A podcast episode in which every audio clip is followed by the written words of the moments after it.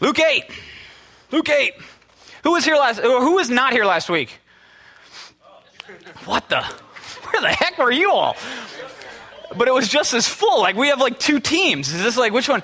Everyone thinks they're varsity too, but someone's got to be JV, right? My goodness, if we could just combine the two weeks, man, we'd have to get a new building. That's all right. I'll kind of talk a little bit about what we talked about last week, and then we're going to get into this. But I need to pray first. I need help. You need help. We all need help. So let's pray for help. Yeah? All right. Holy Spirit, we just, uh, we're so mindful of you in these last couple studies, just of the work that you do in and through us, the, the ministry that you have to glorify Jesus, to draw us closer to Jesus, to be that agent of restoration, to be that agent um, that just facilitates that relationship and our knowledge and our trust and our love and our praise of you. So, Holy Spirit, just be so incredibly radically evident tonight in the hearts of your people.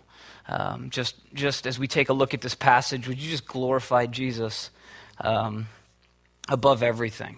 And so um, we just pray that, um, and we trust that you do what you do best, which is draw people to Jesus. And so by the preaching of your word, I just ask that uh, you would enable us all to learn from you tonight, not from me. Anything of me, just let that be forgotten. But everything of you, let it be instilled in our heart to your glory. In Jesus' name, amen. So, look, Jesus has been pretty busy. And when I started this study, you know, people are like, wow, how long did you want to teach on this? I didn't really feel like a, a strong pull toward Jesus and demons per se. But as I talked with, you know, um, Zach and, and um, Dane and the guys and my wife, I did feel I did feel a pull toward one of the Gospels. I just didn't know what thread that would be. I just wanted to get back on the road with Jesus. Okay?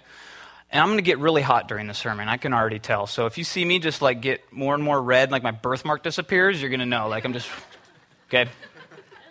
I can already tell it's going to be hot in here. All right? You California people. I'm from Minnesota. This is like 60 degrees. I know. I know.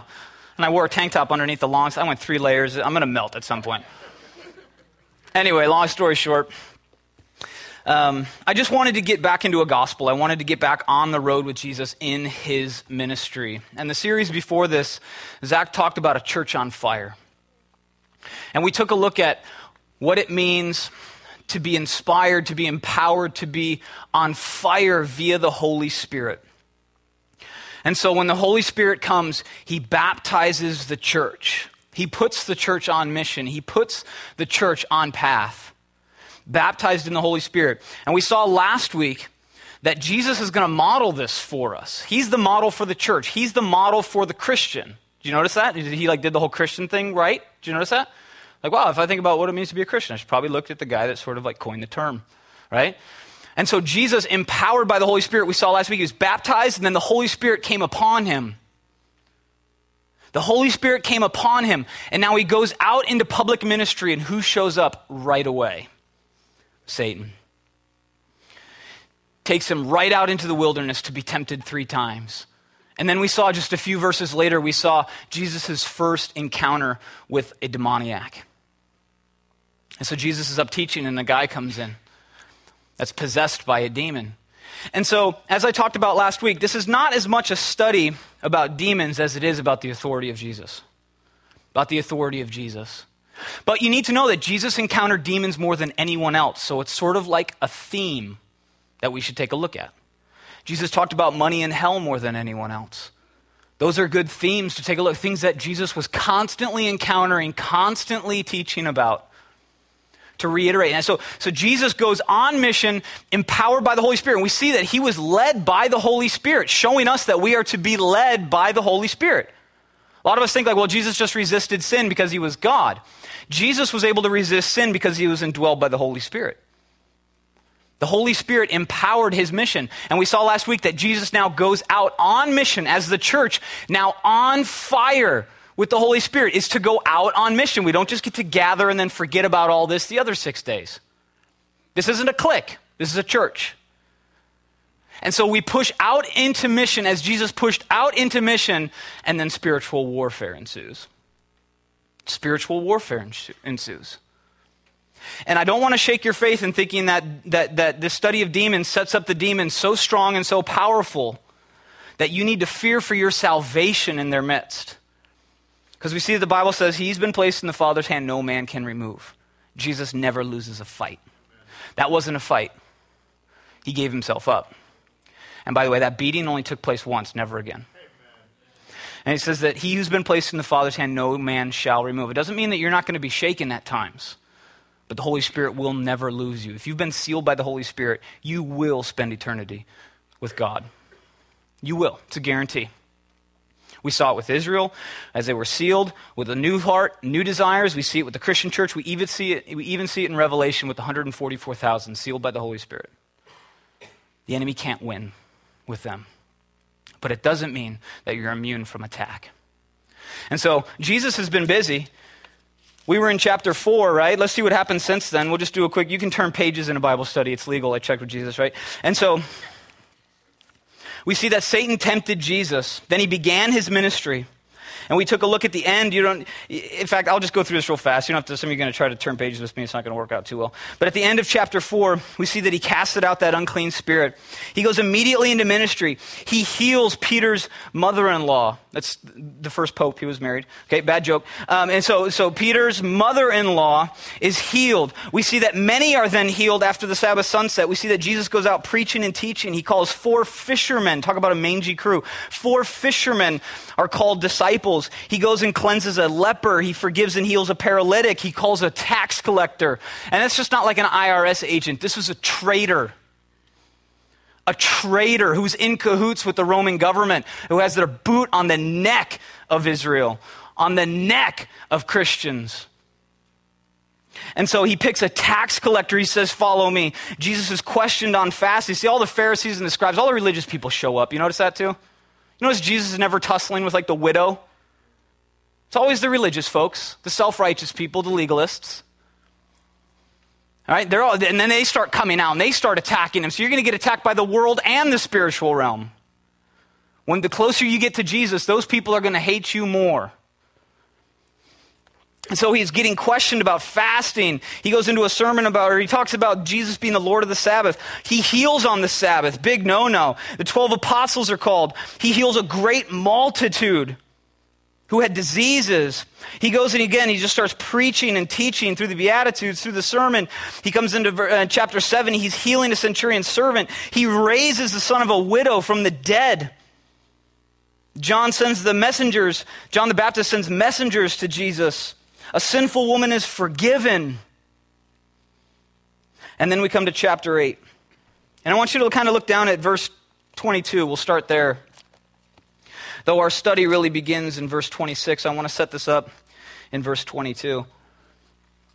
So Jesus has been healing, preaching, teaching, rebuking, raising, forgiving. And we see in chapter 8, he's out preaching and teaching. He's talking in parables through the whole chapter. Okay, and a parable is very simply this without the spiritual key, without the understanding of the key, you won't be able to unlock the parable. Okay? And so he's, he's teaching these just these mind bender sermons that are just taking your whole paradigm, turning them upside down for the disciples. They're trying to figure it out. They're walking all over the area. Anyone been to the Middle East? It's not like a fun place to walk around per se, right? hills and rocks and heat and sand and desert. And they're just walking all around, preaching and teaching. The disciples are just being run ragged by Jesus. Jesus was in shape, by the way, had his cardio on point. Okay? Did you ever notice, like, when they needed to do Bible studies, he's like, hey, check this, top of the hill, let's go. right? Can you imagine? I'd be like, Pastor Mark, I have a question. Cool, see you at the top of Boney, let's roll. And we just walk up a mountain. And these guys are going up and down mountains in the Middle Eastern sun all day. They're tired. Then they get into a boat, right? They get into a boat with Jesus. It says, and now it happened on a certain day. It's the same day that he got into a boat with his disciples. And he said to them, Let us cross over to the other side of the lake. This is the Sea of Galilee. And they launched out. Sea of Galilee, also known as the lake. Okay? it, historians, you know, disagree like they always do, okay? But the place that they crossed was probably about five or six miles. Who here has rowed a boat five or six miles? Most of us don't even know how to motor a boat five miles, right? Rowed it. I'm from the Midwest, from Minnesota. We had a PE teacher that was crazy. Absolutely crazy. He made us dance in class, in high school. Do you know how horrific that is? He made us canoe across a lake to a volleyball field for volleyball day. It took us like 80 minutes just to get across the lake, like quarter of a mile. Okay, get out there and do like one serve and get back on the other side of the lake. And so the, the poor disciples get in this boat. What does Jesus do? Love it. Nap time. I'm gonna knock out. I've been preaching and teaching all day. I'm gonna sleep. Jesus goes to sleep. These guys are rowing, okay? Who knows a CrossFit? You heard of CrossFit, right? That cult? Okay? Check us out. One of the things they do is put you on a row machine to start burning you out. It's one of the biggest muscle groups in your body is your back. Just wear you out. This is that, they're just, they're, oh my gosh. This is not what I thought ministry would be like. And they're rowing across this whole thing. It says, but as they came, or as they sailed, he fell asleep. I love that about Jesus. 100% man. 100% God, but 100% man. Jesus got tired. And he falls asleep. It says, and a windstorm came down on the lake. By the way, I've been to the Sea of Galilee. It's still prone to this. Based off the geography and the way that the wind cuts across the floor, it's still prone to just rapid, out of nowhere windstorms that cause waves on a lake. And we're talking about super low part of the, uh, of the, um, the world. I've been in the Dead Sea too, which is the lowest. You can't even sink in that lake. You can just sit there sideways in the water. It's like 11% salt, okay? It's crazy, but the, there still gets swept by wind. And so these storms still happen today. And it says one of these storms hits. It says, and a windstorm came down on the lake, and they were filling with water and were in jeopardy. Jesus racked out, right? Water in the boat, Jesus sleeping. You ever seen your dad take a nap like this? Nothing you do wakes this man, right? He is out. Jesus is sleeping. And they came to him and they woke him up saying, Master, Master, we're perishing. We're about to die, Jesus, and you're napping. Then he arose, I love this, and rebuked the wind. Jesus gets up, say, Are you serious? Stop. Can I go back to sleep now? Jesus just stands up, stop, rebuked it. Actually, it says that he yelled at it. Enough! And the waves stopped. The wind stopped. The storm ceased. And the raging of the water, and they ceased. And there was a calm. See, Jesus said, We're going to go to the other side. Let us go across the lake. When God says we're going across the lake, it means you're going to get there. When God says we're going to go across the lake, it means you're going to get there. So he says, But he said to them, Hey, where's your faith? Where's your faith? And I love that about the disciples. They just continued to not get it. If that's not comforting for you, I don't know what is. Like they were there. Still didn't get it. Had to be reminded of it constantly. Where's your faith? And they were afraid and marveled saying to one another, Who can this be? For he commands even the winds and the water, and they obey him. Now, let me do this again because, like, three fourths of you, apparently, were not here last week. Who is this? This Jesus. This is the creator of everything. That's who this is. In the beginning, God, Elohim, him in the original language is plural, not multiple gods, one God, three persons, singular plurality, unified diversity, Elohim. In the beginning, God created. And it says he created what? The first two things heavens and the earth. There was not even heaven for God to be in when he did this. There was just God. There was no space time continuum, there was just God. Timeless, spaceless, immaterial God. Just God. And Colossians 1:16 says, every time God spoke and something was created, that was Jesus who did the creating. That's why we call him the Word. The Word was with God, the Word was God. When God spoke, Jesus created the heavens, Jesus created the earth. And there's two realms immediately there's the spiritual realm and the physical realm. And in the spiritual realm, He created angels. And in the physical realm, He created humans. Then it says one of those angels grabbed a third of the angels, an innumerable force, and rebelled against God and got kicked out of heaven for thinking that they could be like God. And now demons exist rebellious angels that committed cosmic treason, a third of an innumerable force. And then Lucifer is cast down and given the name Satan, which is a Hebrew transliteration for the word adversary. And then as a serpent, we're going to see a demon be infected, or an animal be infected with demons again in this chapter. A serpent comes into the garden and feeds the same lie to the first parents, Adam and Eve, says, You can be like God. And we committed cosmic treason, just like we do every single day when we sin. It's cosmic treason. Guilty, punishable by capital punishment. Eternity apart from God. So he feeds Adam and Eve the same lie, and they fall for it. Now we've committed the same sin that got, kicks, got Satan kicked out of heaven, and it gets us kicked out of the garden. Now we have angels, we have demons, and we have humans. And what you see here on the lake, again, think of those two realms, the spiritual and the physical. What you see is Jesus commanding physical creation. He can do that. Why? Because he was there before it even existed. If he can create it, he can calm it. Stop. Stop, enough. I'm napping. Right? I love that about Jesus. Serious about his naps. Right? Stop. Physical realm calmed.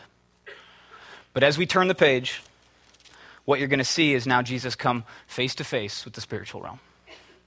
Fully man, fully God. Here comes the spiritual realm again. Because when you're indwelled by the Holy Spirit, you now say, I'm a part of spiritual warfare. Without the Spirit, there's nothing for them to, there's no need for demons to attack. You're doing fine, hell bent on your own. But when you're gripped by the Holy Spirit, when you're secured by God, now you're Satan's enemy. Now you're part of creation that he wants to take down with him. Because as we saw last week, demons cannot repent. They are a wounded animal that's been backed into a corner, and there's nothing more dangerous than that.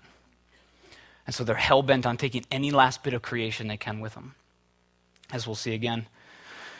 And so check this out. Then they sailed to the country of the Gadarenes, which is opposite Galilee, five, six miles. Let's go back to this. Disciples, they get in the boat, right? Right? Everyone gets in. Bunch of these dudes. Jesus napping. Big muscle groups, right? Big sweating, wearing a man dress and everything, just sweating, right? Five, six miles across this thing. Bunch of dudes in a boat gets hit with a storm. They're taking on water. Jesus is racked out. We're going to die. Jesus says, Stop. He goes back to sleep. Love it. They, what do they get? They get back on that row game, right? Just get back on that row. They are exhausted. They've been walking around the Middle Eastern desert all day with Jesus. They finally get there. And then you hear the ground, right? Just, yes. Finally. Get out of that boat. Pull that thing up. And look what happens. And when he stepped out onto land, there met him a certain man from the city who had demons for a long time. He wore no clothes, nor did he live in a house, but in the tombs. A naked guy possessed with a demon starts running at them from the cemetery. Get back in the boat! Get back in the boat! No! Other way! Jesus! You get back in the boat, don't you? Like, no! Take my chances with the water again! And you can read this in Mark 5 5 says this guy's been cutting himself with stones. This guy's body is covered in blood. He's naked. He's been living in a cemetery for a long time, possessed by a demon. He comes running from a cemetery. You get back in that boat, don't you? You get back in that boat. Here comes the spiritual realm. Creator God just pulled up on shore. Jesus just pulled up on shore. And we're going to learn some more things about this. And by the way, Luke is a doctor, so he has some fascinating little details because as a doctor, he sees things a little differently than some of the other writers of the Synoptic Gospels. So he's got a few more details as a doctor that he's noticing because he's worried about this guy's health. And so it says, yeah, that he had been there for a long time. Dr. Luke could tell. Maybe it was because of how thick the dirt was on his skin mixed with blood. Maybe it was because of how natted his hair was how long his beard was. He noticed that he had no clothes on, that he was running from the cemetery. Dr. Luke's like, this guy's been living. And look, if desert's the desert. Who's been to Phoenix in the winter? It still gets cold at night, right? I was in Iraq in August and it was awful. And like two months later, it was freezing. It still gets cold in the desert. Dr. Lucas, this guy's got no clothes. He's been living in a cemetery. For a long time, I can tell he's been cutting himself with stones. We think cutting is this modern phenomenon that our young people are gripped with. It's not. It's ancient. It's entirely demonic. It's an ancient, ancient way to say, I can't stand the fact that I'm, I indwell, that, that I'm possessing this, this creature, this human that is created in the image of God. I must destroy it. And he was cutting himself and Mark also records, he says, day and night he was crying out from the tombs, yelling from the tombs. He wasn't just sitting there waiting for something to happen. And so Dr. Luke records that he was there a long time. He had no clothes, nor did he live in a house, but in the tombs. When he saw Jesus, he cried out, fell down before him, and with a loud voice says, What have I to do with you, Jesus, Son of the Most High God? Demons know exactly who they're dealing with. And we as Americans are so pretentious to say, I need a little more time to figure it out.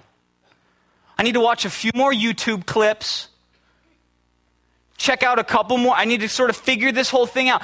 Look, you come to faith and you, you come to believe that Jesus is God, you're just on par with demons at that point. I believe Jesus is God, so do the demons. So do the demons. Believing Jesus is God is not enough. Even the demons do. The demons know he's God. Why? He created them. This demon had seen Jesus before. This demon was an angel at one point who committed cosmic treason, picked a fight with Jesus. No surprise, he lost. And he got kicked out of heaven. So Jesus pulls up on shore, goes, There he is. That guy created me. And he runs down to Jesus. He falls on his face. See, demons have a very high Christology. Very high. They're not trying to figure it out, which I'm not trying to downplay that. But they've got it figured out. They've seen Jesus, they know who they're dealing with. A lot of times we don't.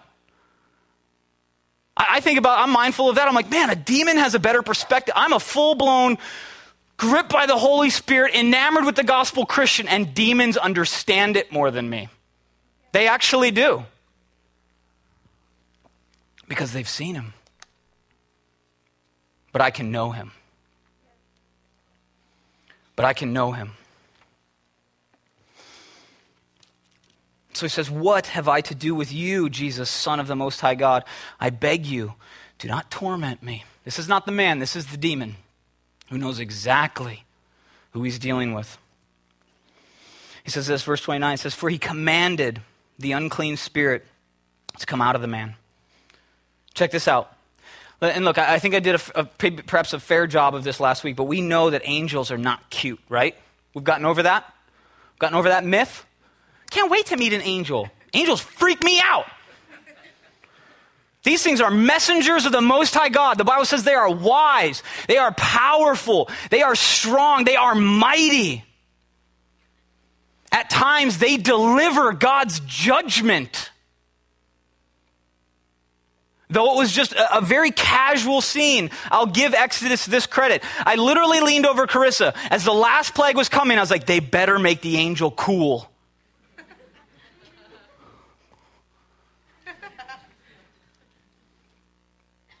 And it just passed over.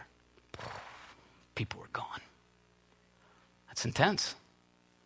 That's intense.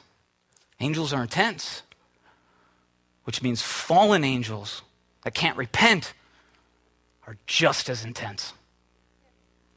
Just as intense. And look what this guy's experiencing as a part of this. For it had often seized him, gripped, possessed. And we know demons can possess and oppress. I've never been possessed, but I have been oppressed by demons. You will more often than not experience oppression than you will possession, but both are still in the realm of possibility. And it seized him, and he was kept under guard, bound with chains and shackles, and he broke the bonds and was driven by the demon into the wilderness. This man could not deliver himself from the demon. If you think we as humans can overpower fallen angels, you're mistaken. This man could not overpower a fallen angel. He could not overpower the demon that possessed him. So something else had to take place. This man's affliction was, it, it was unable to be broken by him. That which afflicted him, he had no ultimate power to break free from it. None. This demon is too strong. And it's not just one. So Jesus asked him, saying, What is your name? I love Jesus. You see that scene? Right? Jesus, I love Jesus. Just epic and everything he does. A, What's your name? Right? Just, hey, see? Chill out. Come here. What's your name? This guy needs to puff up in front of his creator. He needs to make himself seem a little bit more than he is, right? He's got this guy wrapped up. He's got this guy doing whatever he wants. He comes to Jesus, he knows it's not a fair fight. Knows it's not a fair fight. Jesus says, Hey, what's your name? And he said, and this is not his name, it's a number. Okay, so that whole weird theology that America has come into because of Hollywood that we have to learn the name before a demon, it's all nonsense. Never gave him his name. Jesus is like, okay, all right, you want to play cool games? Great. His name's Legion. Because we are many demons. Because many demons had entered him. Legion's about 6,000 Roman soldiers. We don't have a direct equivalent, depending on time, depending on branch, depending on how you, how you parse it up. It's like saying an American brigade or division. I know that probably means absolutely nothing to you either, okay? But let's just take 6,000. Heck, let's take 3,000. you want 3,000 Marines opposite you? I was in the Marines. We did damage. Okay? They don't train. Look, I was not in the army. They didn't train us how to like rebuild society and like do interpersonal relations. I said, look, there's Fallujah. Go break it. Okay. I was a forward observer. I had at my beck and call artillery, mortars, and F 18s doing yo yo missions. You want a 500 pound bomb? Sure. We knew how to break things. Army come in, put them back together. The Romans were amazing at breaking things. You want 3,000 you want 6,000 United States Marines opposing you? No way. I was on a team of 5 guys. Major destruction from a Humvee. Major 5 guys. This guy says, "We're massive." And by the way, demons, stronger than Roman soldiers. Stronger than Roman soldiers. This is what this, this demon's doing. He's puffing up. Who's seen a cobra do that, right? Cobras are like not that, they don't look very BA, right? They're, they don't look like epic until they go, right? Right? That's why the Egyptians, they did that, right? Try to look cool. Like, you guys look like nerds without those hats. They're just like shaved head, eyeliner. Like, you put on that thing, now he looks a little, little cooler. That's what cobras do, right? They're just these little thin snakes. They come out and go, Pff. That's what he does. Hey, what's your name? He's like, Legion. it's like a bunch of us. Jesus is like, that's cute. Right? That's cute.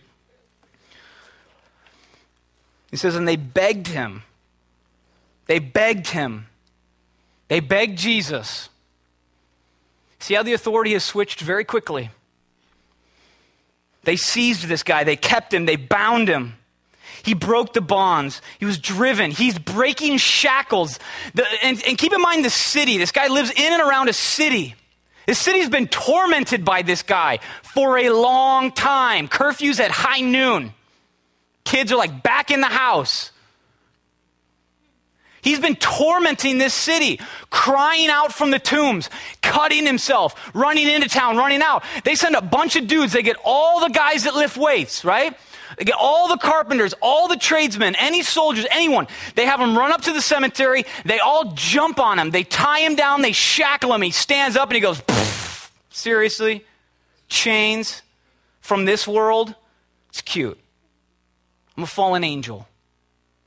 Your chains are cute. And he breaks shackles back into town that night. Kids don't run around this town freely, they're not playing. I imagine the dads stay close to home all day. The life of this city has been tormented by this guy. Jesus shows up, he's on his face. Now all authority has shifted. I've seen him before. He created me.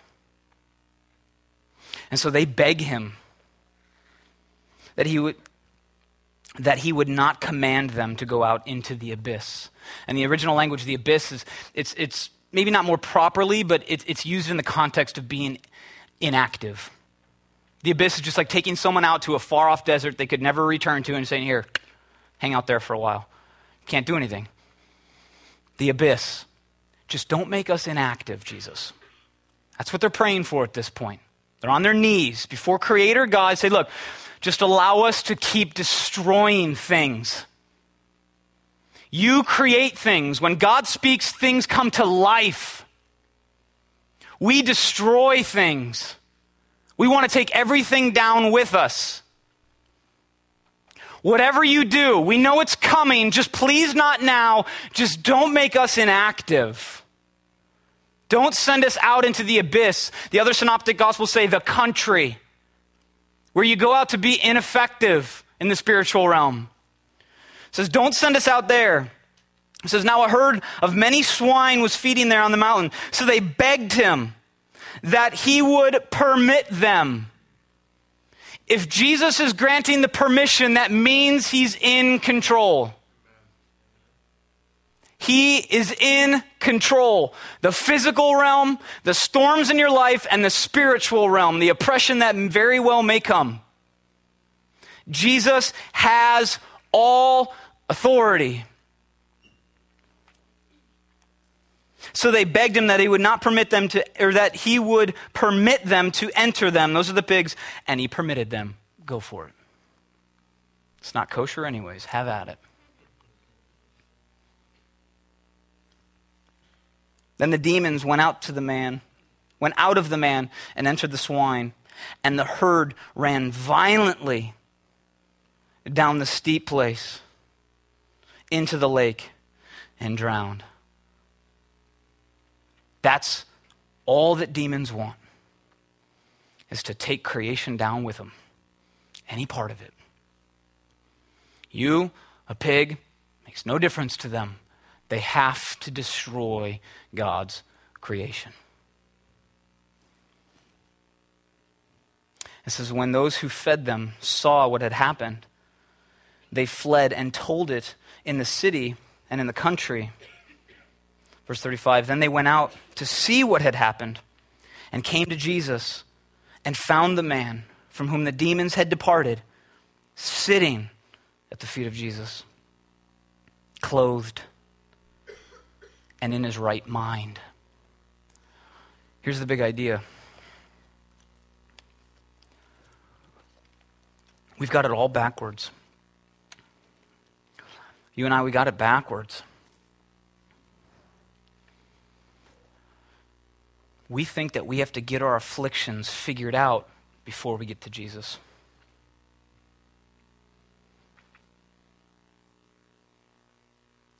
We think we have to get our afflictions figured out before we get to Jesus. We forget to get to Jesus so that Jesus can figure out our afflictions. The first step is not removing something from your life or adding something to it. It's getting to Jesus on your face. This man could not deliver himself from the grip of a herd of demons. These demons had their way with him. They could do whatever they wanted with him. But what just happened? even they could not prevent him from getting to Jesus. Unable to deliver yourself from your affliction. But Jesus will not allow anything to come between you and him when you run to him. Nothing. Demons have their way left and right with humans. But you can always get to Jesus, and that's step one. So, my question is for you, for me, what are reasons you don't believe you can, or you just flat out refuse to get to Jesus? What are things that you use to put between you and Jesus and say, I've got to get over this hurdle before I get to him? Is it your past? Is it what you've done? Is it your present? Is it what you're doing? Is it your sin? Is it your porn addiction? Is it your drunkenness? Is it your drug use? Is it your immorality, your lustfulness, your premarital sexual relations with him or her? So once I figure this out, once I uh, get married, figure it out, and we'll, then we'll start to really get real with Jesus. Once I get out of college, I'll sort of stop the porn thing. It's just sort of a four year gig. That doesn't work. I've been there. Well, once I get married, I'll stop the whole porn thing. It doesn't work. I've been there. Oh, once I have kids, I'll stop the whole porn thing. It Doesn't work. I've been there. What is it that you're trying to figure out before you get to Jesus? Your past, your present, your sin, your pride. You think you have more to puff up with before you get to Him? I got to figure out a little bit more. I need to read the whole Bible to just kind of get the whole thing. That's not going to happen. I need to learn a little bit more. I need a couple more sermons under my belt. I need to ask a few questions. I need to meet with the pastor. I got to figure some of this. I got to got to get a little deeper. Got to know some things. Got to take a look at the early church. I got to reconcile some of the bad that's gone on in the church. I got to figure out the whole hypocrite thing before I go. Is it your pride? Is it fear? Fear that you'll be made out as a hypocrite? Is it shame? You just feel shameful coming to Jesus? Because He knows everything already. He created you, knitted you together in your mother's womb. He knows. He, it says that He's got more thoughts about you than there is sand, not on Zuma, not California coast, not the West Coast, not the East Coast, combined with the Third Coast more thoughts about you than grains of sand on the earth. Jesus. Those are how many thoughts he has about you. Are you ashamed to come to him? Says he's got every tear you've ever cried in a bottle. What are you putting between you and getting to Jesus that you think you have to have figured out before you get to him? This guy is gripped with a demon, and he gets to Jesus first. To be restored by Jesus, to be healed by Jesus, to be strengthened by Jesus, to be poured into by Jesus, to be healed, to be clothed, to be put back into his right mind by Jesus. You get to Jesus first. Put nothing between the two of you. And this is not legalism, like there's steps you need to take. This is just openly and in repentance saying, Jesus, what have you to do with me? I have sinned against you, my Creator. You love me so much, and I've rebelled against you. Every day I've rebelled against you.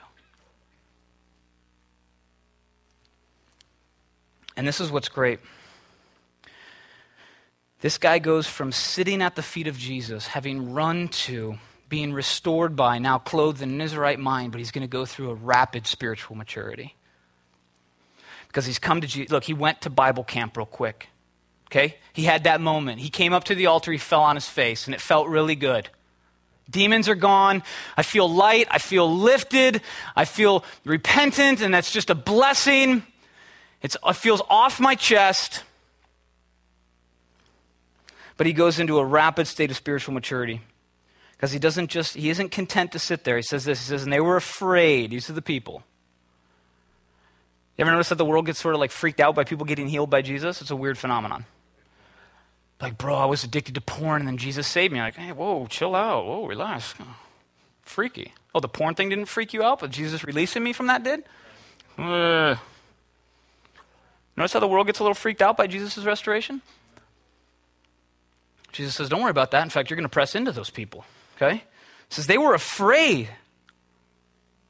And they also, who had seen it, told them by what means he who had been demon possessed was healed. It was Jesus. Then a whole multitude of the surrounding region of the Gadarenes asked him to depart from them. Some people have chalked this up to the fact that he just destroyed their pigs, which is rare in the region and that that's how they made their money, there might be a little validity to that, but I honestly just think the world gets freaked out when Jesus heals people. That's why they were angry. That's why they were talking about Jesus doing it. It's him. That's the issue. They didn't blame it on the demons. Ah, oh, we lost the pigs to the demons. It's you. It's Jesus. And that's how the world treats him. They want nothing to do with him. They asked him to depart from them for they were seized with great fear. See, it wasn't just anger that they lost their pigs, they were afraid. This guy commands the spiritual realm. And there was a storm and it stopped. We could even see that from the shore. Something's going on and he's to blame. Get out of here. People are getting healed, clothed, and put in their right minds. Get out of here.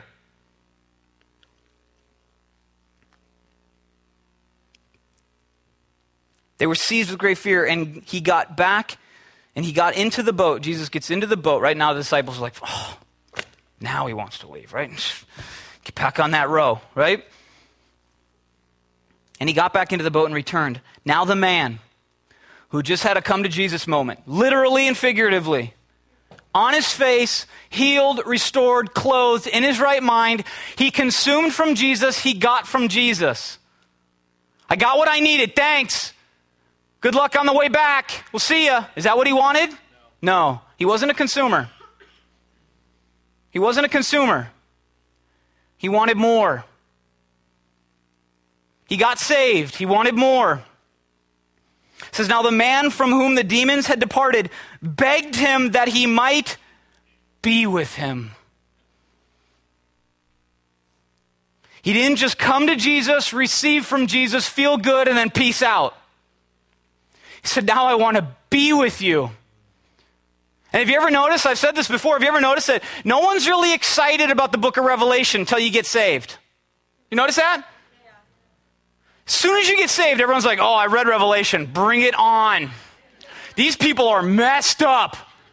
Jesus, take care of them. Grandpa, is that you? Right? And they all just come down. Jesus, we all want his army to come down when we've been saved. We want to be with Jesus. Finish this. Be done with it. But aren't you glad he gave you enough time? Funny how that works out. I just want Jesus back. I just want Jesus back. I, want I do too, but I'm really glad he's giving more kids time. He gave me time. So there's work to be done. Jesus isn't going to say, hey, no, go away. He's going to put this guy on mission. He says, You'll see me again. Look, Christian, look, I know it feels like it's been a long time, a couple thousand years since the cross. We don't know when Revelation's going to happen. Some of us are getting antsy. He says, Look, you'll see me again. You'll see me again. I'm glad that you want to be with me. We will be. It's better for you that I go. I'm going to send the Holy Spirit. He's got some work to do. Jesus' words it's better for you that I go. Christian, it's better for you that I go. He begged him that he might be with him. Is that your heart? Do you want to be with him? Not just come for an uplifting, or if it's one of my sermons, a depressing, right, like moment before the cross. Are you just coming to learn about him, or are you coming to be with him? And that doesn't mean you have to come here to be with him by any means. Do you just want to be with him? You can be. You can be. Turn your heart in repentance to him get to know the person and work of Jesus via the Holy Spirit. It says he just wants to be with him, but Jesus sent him away, saying, Return to your own house. That's where ministry begins. In your house, you don't have that ministry, everything else can fall apart. Return to your own house. Who, who, who here is college students? Raise your hands. Okay. Semester's coming to an end. Okay. From me to you. Return to your house. Return to your house this Christmas. Return to your parents' roof. Okay? Return to your house and tell them the great things God has done for you. It starts there. How do I evangelize to China? I don't know. Start with your parents. Maybe they're not Christians. Maybe they are, and you still need to talk to them. You know how much their faith would be emboldened by you coming home from college of all places? Being like, let me tell you about what God's been doing. They're like, what? Because we've watched YouTube. We know what goes on in college. Right? And your whole life is what, you know, just planning to like shock your parents? Go shock them that way. God's been tossing me around. It's amazing.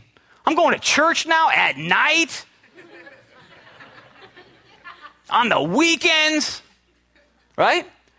Guys yelling at me and I take it trying to make vests cool again, right? Like,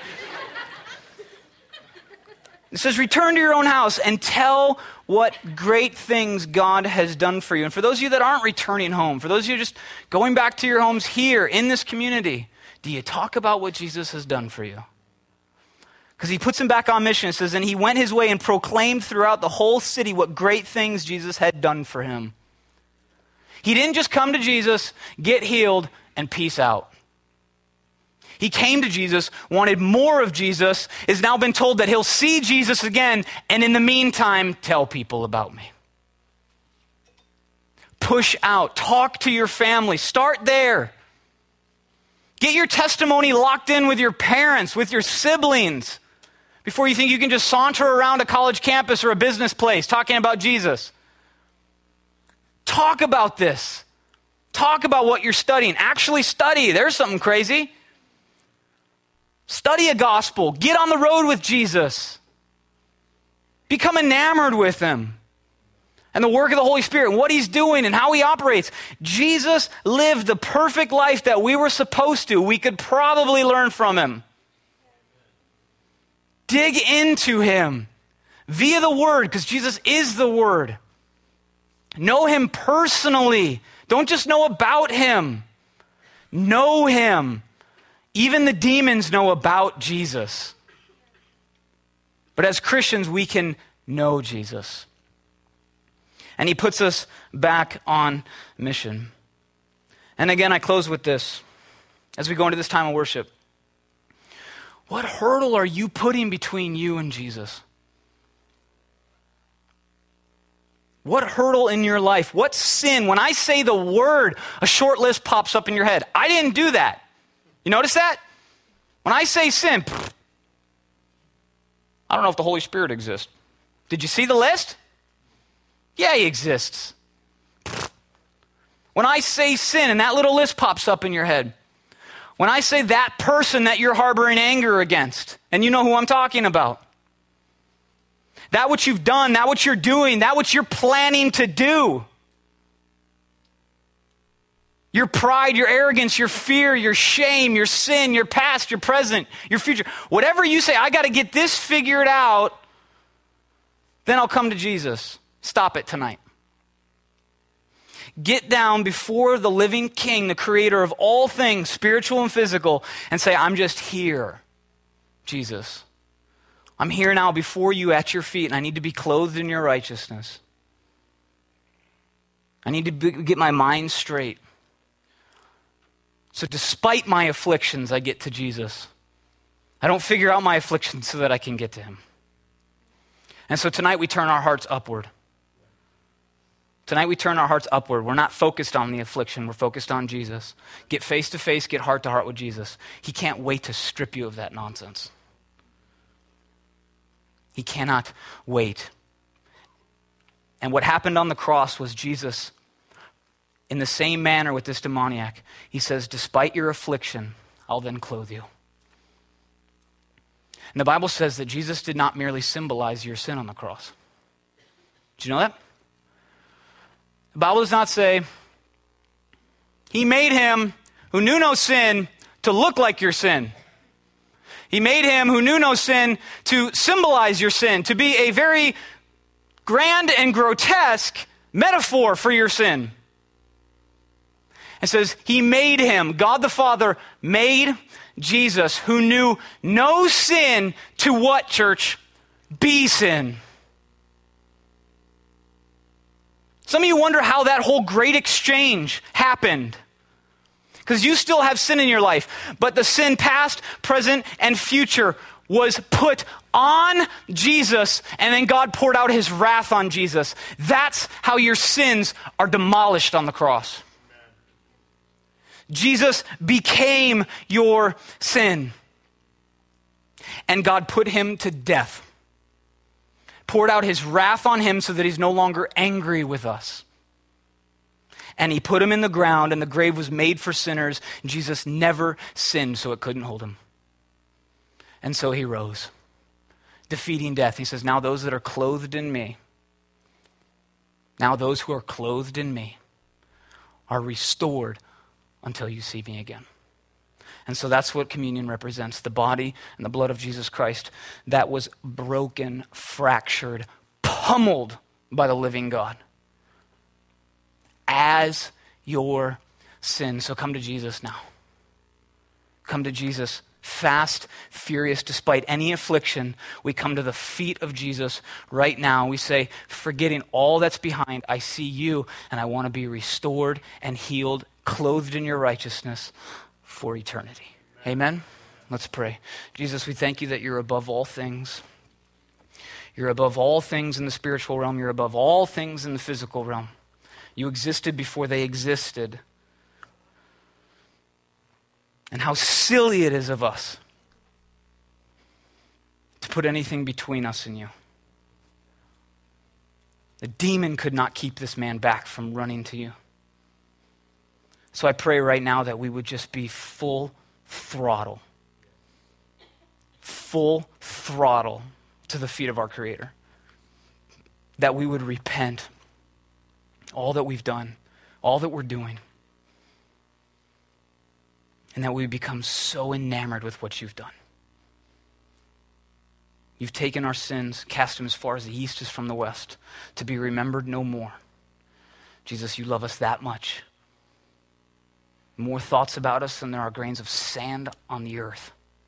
Every tear we've ever cried in a bottle with your arms stretched out. You say, Come to me, follow me. I love you. And then we can't help but go back to our homes. We can't help but go back to our friends and speak of the great things, Jesus, that you've done in our lives. And so we praise you. We worship you right now, a living king on a throne, listening to our hearts, listening to our thoughts, listening to the music that we're going to listen to. You sit there on a throne, and I imagine you're smiling because your kids are coming to your feet. Jesus, we love you and we praise you now for your glory. Amen.